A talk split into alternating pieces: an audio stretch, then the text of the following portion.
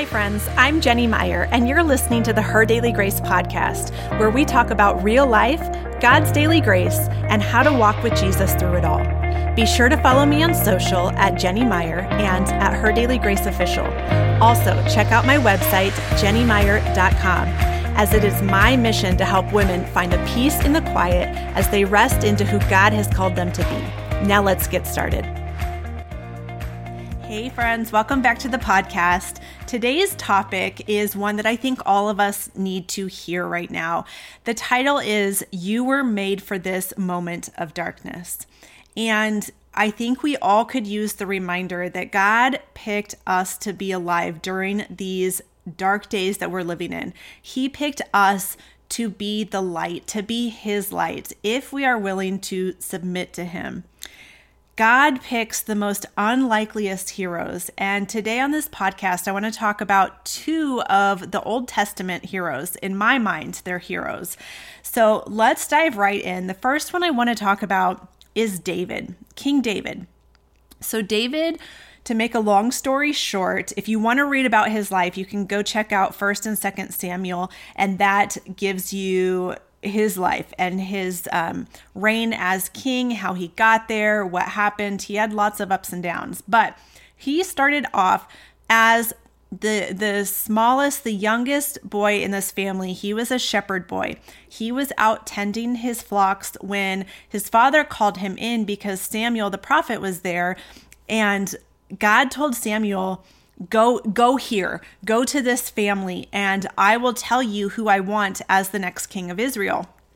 And so samuel gets there and he's looking at all these boys and and god's telling nope nope that's not it. Even though in samuel's mind he was going to pick like the oldest because that's what was accustomed um, in that day. And god tells him no. So samuel asks the dad hey do you have any other other sons. And so his dad calls him in from the field, and Samuel then anoints, anoints him. And shortly after that, to make a long story short, David then kills Goliath with a stone. He was bringing food out to his brothers in the battlefield, and he ends up being the one who kills Goliath with a single stone. And this is a giant that their current king, which was Saul at the time, couldn't even face. And Saul was actually big, he was tall. You would think that he should have been out there on the battlefield with his. Um, with his warriors, with the men, with the men of Israel at that time. But David, this little young teenager shepherd boy, goes out there to kill the giant, to face the giant. So God used this teenager at the time to do the job, to get it done. And you can see in 1 Samuel 19 that Saul again, the current king of Israel, then turns on David. Even though David helped him win the war against Palestine, even though David was um, a, a, wonderful musician that would come and play play the harp for Saul when he was worked up, um, and so Saul comes after David. He turns on him, and David is on the run. He at that time was married to Saul's daughter and goes. And so David's on the run. Saul's men come after him, and we actually see in Psalm 59. So I encourage you to read that full Psalm 59. And you can see that during this time when Saul's guys are coming after David, when I mean, it's dark in his life at that point, right? The king of Israel is coming after you and wants to kill you. And you can see in Psalm 59 that David is worshiping during that time. David is worshiping God. And again, I encourage you to read the whole chapter, but I'm going to go down to verse 16, 16 and 17. It's the very end of the chapter. It says, But as for me, I shall sing of your strength. Yes, I shall joyfully sing of your loving kindness in the morning, for you have been my stronghold and a refuge in the day of my distress. O my strength, I will sing praises to you. For God is my stronghold, the God who shows me loving kindness. This chapter just amazes me. And I've been studying the Old Testament lately. Um, goodness, for I'd say probably the past six months, and um, just got through First and Second Samuel. So this story is so fresh to me. But to see David's words and his song to God when he is literally in a dark, dark time of his life, when the king is coming after him, when he wants to to kill him, yet David is praising. So David is literally surrendering his life to God, and God is providing, God is protecting. And so that leads me to a question that we need to ask ourselves often Are we worshiping during the storm that we currently live in? Are we worshiping? Are we turning this this dark time and our distress to worship, to worship God? It's just a great question to continually ask ourselves. And looking back to David, as we continue on with David's life, we see that he has his ups and downs. And yes, he sins greatly. He struggled just like any of us. But he was one of the greatest kings of Israel of all time. And God made him. If we look at the bigger picture, God made David for this moment in time because he knew David would follow him, because he knew David would worship him. And God used David to help his people. He used him during during a crazy time in Israel's history. And it's just amazing to see how God uses the most unlikeliest people. And you can see it so much throughout all of scripture, but bringing it back to like current day, we have to trust that we were made, we were born to be alive during this time for a reason. And we need to find out what that reason is. And the only way we can find out is going to God and surrendering, which I'll talk about a little bit more in just a second. But the second um, story I want to talk about is Gideon. So, looking at Gideon, his story doesn't take up a ton of space in the Bible like David's did, but you can find it in Judges. Um, I believe it's chapter six, seven, and eight are kind of his story. So he was the fifth judge of Israel. And you can see a conversation between Gideon and the Lord in Judges chapter 6, um, verses 12 through 18. And I want to read that just really quick for you. So this is Judges 6 12 through 18. It says, The angel of the Lord appeared to him and said to him, The Lord is with you, O valiant warrior. Then Gideon said to him, O my Lord, if the Lord is with us, why then has all of this happened to us? Now, at that time, they were under wicked rule, they were being oppressed. So that's why Gideon's asking that. He says, Why then has all this happened to us? And where are all his miracles with our which our fathers told us about, saying, Did not the Lord bring us up from Egypt? But now the Lord has abandoned us and given us into the hand of Midian. The Lord looked at him and said, Go, in this your strength Go in this your strength and deliver Israel from the hand of Midian. Have I not sent you? He said to him, O Lord, how shall I deliver Israel? Behold, my family is the least in Manasseh, and I am the youngest of my father's house. But the Lord spoke to him, Surely I will be with you, and you shall defeat Midian as one man. So Gideon said to him, If now I have found favor in your sight, then show me a sign that it is you who speak to me. Please do not depart from here until I come back to you and bring out my offering and lay it before you. And he said, I will remain until you return. So Gideon was the youngest in a family, which we can see, which his family was the least in Manasseh. I believe that's how you pronounce that. Forgive me of any of my um, trying to pronounce the Old Testament words. It is it is tough for me, but God used Gideon to deliver Israel. And if you jump over to chapter 7, you see that he was preparing for battle and he had 32,000 men with him. 32,000 men to go to battle and doing what God called him to do to um, take over Midian, right? To deliver Israel. However, God said that that's too many people. And ultimately, God had Gideon choose 300 men out of that 32,000. That is roughly 1%.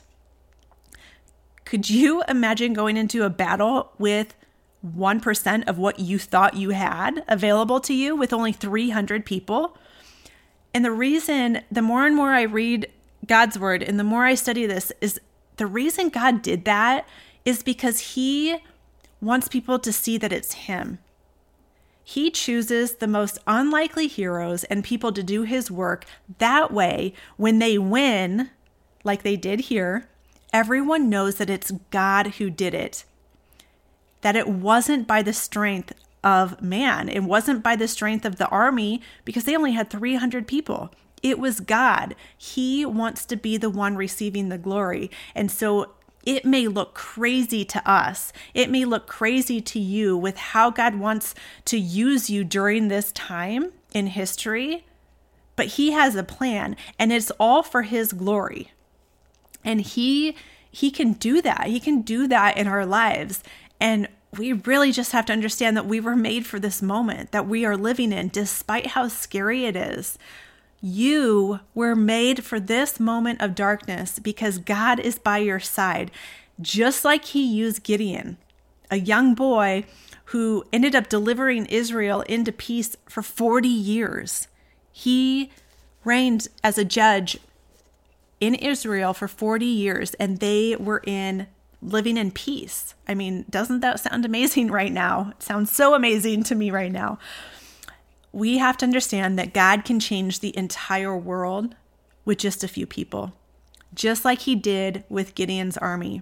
There are so many examples throughout the whole Bible. I mean, if you look at Esther, you look at Paul, you look at Mary, Jesus' mom, all of these people, I mean, I could go on and on. God picked all of these people to be born when they were. And just like He picked you to be alive during the times that we're currently in for a reason. Every story in the Bible is for a reason. And we need to learn from that, that God has us here for a reason, despite us being scared, despite us questioning and saying, oh my goodness like could i have been born 100 years ago or whatever like everything that that's going through our minds and the anxiety that comes with it the fear that's been pushed down our throats the past couple of years he has a plan and a purpose for us even when it's hard to understand. And as we go through this storm of life right now, we have to trust and believe that God will use us. But He will only use us if we are willing to submit to him. In um, 2 Timothy, which is Paul's second letter to Timothy, as as the time was drawing near to the time of Paul's death. So he is writing to Timothy, and in chapter 4 of Second Timothy, verses 1 through 8, I want to I want to read this real quick for you. It says, I solemnly charge you in the presence of God and of Christ Jesus, who is to judge the living and the dead, and by his appearing and his kingdom, preach the word. Be ready in season and out of season. Reprove, rebuke, extort, and with great patience and instruction. For the time will come when they will not endure sound doctrine, but wanting to have their ears tickled, they will accumulate for themselves teachers in accordance to their own desires, and will turn away their ears from the truth, and will turn aside to myths. But you, be sober in all things, endure hardship, do the work of an evangelist, fulfill your ministry. For I am already being poured out as a drink offering, and the time of my departure has come. I have fought the good fight. I have finished the course. I have kept the faith. In the future, there is laid up for me the crown of righteousness, which the Lord, the righteous judge, will award me on that day.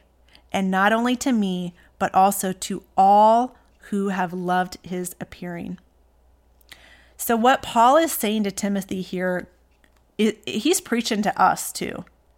I mean, verse 3 For the time will come when they will not endure sound doctrine, but wanting to have their ears tickled, they will accumulate for themselves teachers in accordance to their own desires. We are living in this time. What a time to be alive. And I hear so many people say that that phrase all the time, but really think about it. We are living in prophetic times. So again, that was 2 Timothy chapter 4, 1 through 8. And in verse 8, he talks about this crown of righteousness. There is a righteous crown waiting for those who pursue a righteous life and who pursue Jesus. I I know that I want that crown, right? When we get to heaven, I hope that you want that crown too. But are you using this time that we're living in to pursue Jesus even more and to submit to what he is calling you to do, whatever that may be? Because it's going to look different for each and every one of us. He has a different plan for each of us. But understand that we are living in the times that Paul was writing to Timothy. We're living in those times. Hebrews 5 7 even says that in the days of his flesh, Jesus offered up prayers and supplications with loud cries and tears to him who was able to save him from death and he was heard because of his reverence. Because of his reverence. Even Jesus had to submit to the will of God, even when when he was crying out and and literally the tears flowing. He knew that God could save him from his death, but he was crying out to God and he was heard. So his prayers were heard because of his reverence because of his reverent submission. He was submitting to God. And we need to ask ourselves if we are submitting to God's will. But because he he literally, I cannot emphasize this enough, ladies, he has us alive during these times for a reason.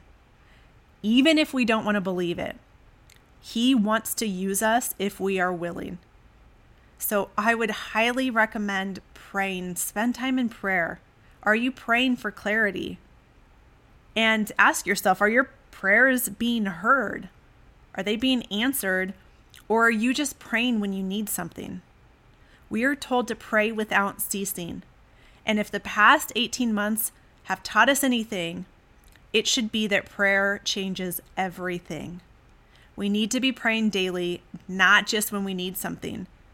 And I know sometimes it's hard to pray when you don't know what to pray, and that's okay. And and tell God that. Tell him like, "Hey, I don't know what to pray. It seems like this world is is a mess and falling apart. I don't know what to pray." Tell him that. Don't just pray when you need something. Pray daily. There are so many things being thrown at us right now. And some of you have to make the choice of whether to get a shot in your body or lose your job. Some of you have to make the choice to keep your kids in public school or or possibly homeschool, which may mean that you have to leave your job as well. The world as we know it is has changed and is constantly changing. The enemy is not hiding anymore. And he is trying to get us to bow down. He is trying to get us to bow down to him, to culture, to those around us just like in the days of Daniel. But what happens if you don't bow down? It seems like right now, just like in the book of Daniel, that we'll be thrown into the fire. That's what it feels like. Whether it's a literal fire or um, a figurative fire, we are going to be thrown into the fire if we don't bow down. However, I want you to ask yourself, what does God do in the fire? When we are in the fire, what does God do? He refines. He provides and He never leaves us. Because when you are weak, when I am weak, He is strong. If you truly knew and believed who is backing you, you'd have the confidence to get through any storm, to get through this chaos right now that's happening in our world, not just our country, but our entire world. If you knew the angels that were surrounding you when you submit to God and when you're doing His will, you would be able to face any giant that came your way. God does not eliminate the trials from our lives like we wish that He would take them away. He, I, I know that I, I pray all the time, like, Lord, just take this away. Like, fix our country, fix our world, bring people back to you. But He will not eliminate trials from our lives. He won't. But He does say that He will never leave us as we are going through those. If God is for you, who could be against you? Trust that you were made for this moment, that He has a purpose for you at this very moment in this crazy, crazy world. But you have to willingly submit to it. Trust that these hard times we are living through are for a reason, and even though it's hard in the moment, we have a purpose through it. James chapter 1 verses 2 through 4 says, which is one of the hardest like passages for me, but it says, Consider it all joy, my brothers, when you can encounter various trials, knowing that the testing of your faith produces endurance. And let endurance have its perfect result, that you may be perfect and complete, lacking in nothing. I don't know about you, but my faith has been tested so much the past couple of years. But with each test, I have come out stronger. God has used these trials to refine me, and I know He is using your trials to refine you. And many of us are going through the same stuff right now with this world, and we need to come together as the body of Christ and use each other as support as well. So I, love doing these Bible studies like I've been doing with um, with ladies, we are going through um, Spiritual Warfare is Real by Jim Cymbala right now. And it is so good to be able to talk to other women, like minded women, that we're all going through the same stuff and to have the support system to know that that we're praying for each other and always pointing us back to trust God during these times and always telling each other that you've got this. Just get back in the word, pray. I'll pray for you, whatever it is, having that support system. So I highly encourage you to get a support support system if you haven't already. If you don't have a support system, um, if you are looking for something, feel free to email me. Um, I would love to chat with you and and pray for you. If you have any prayer requests, please never hesitate to send an email to me. All the information is in the, the show notes on this podcast. But overall, ladies, trust God during these times and trust that you were made for this very moment in time, this very moment of darkness that we feel like is never going to lift. You were made because God knew that you could you could do it. He knew that that you had it in you if you lean on Him. I cannot emphasize that enough. We have to lean on Him and we have to trust God. We have to submit to His will. So I hope that this spoke to one of you ladies who are who are listening to this. Um, as always, please reach out if you have any questions at all. And remember that you were made for this, just like all of the the heroes of the Bible. They were made for that moment of time. And if you are looking for a place to start in the Bible, reach out. Um, I'd love to share some resources with you. So, anyways, ladies, I hope you have a great rest of your day, and I will chat with you next time.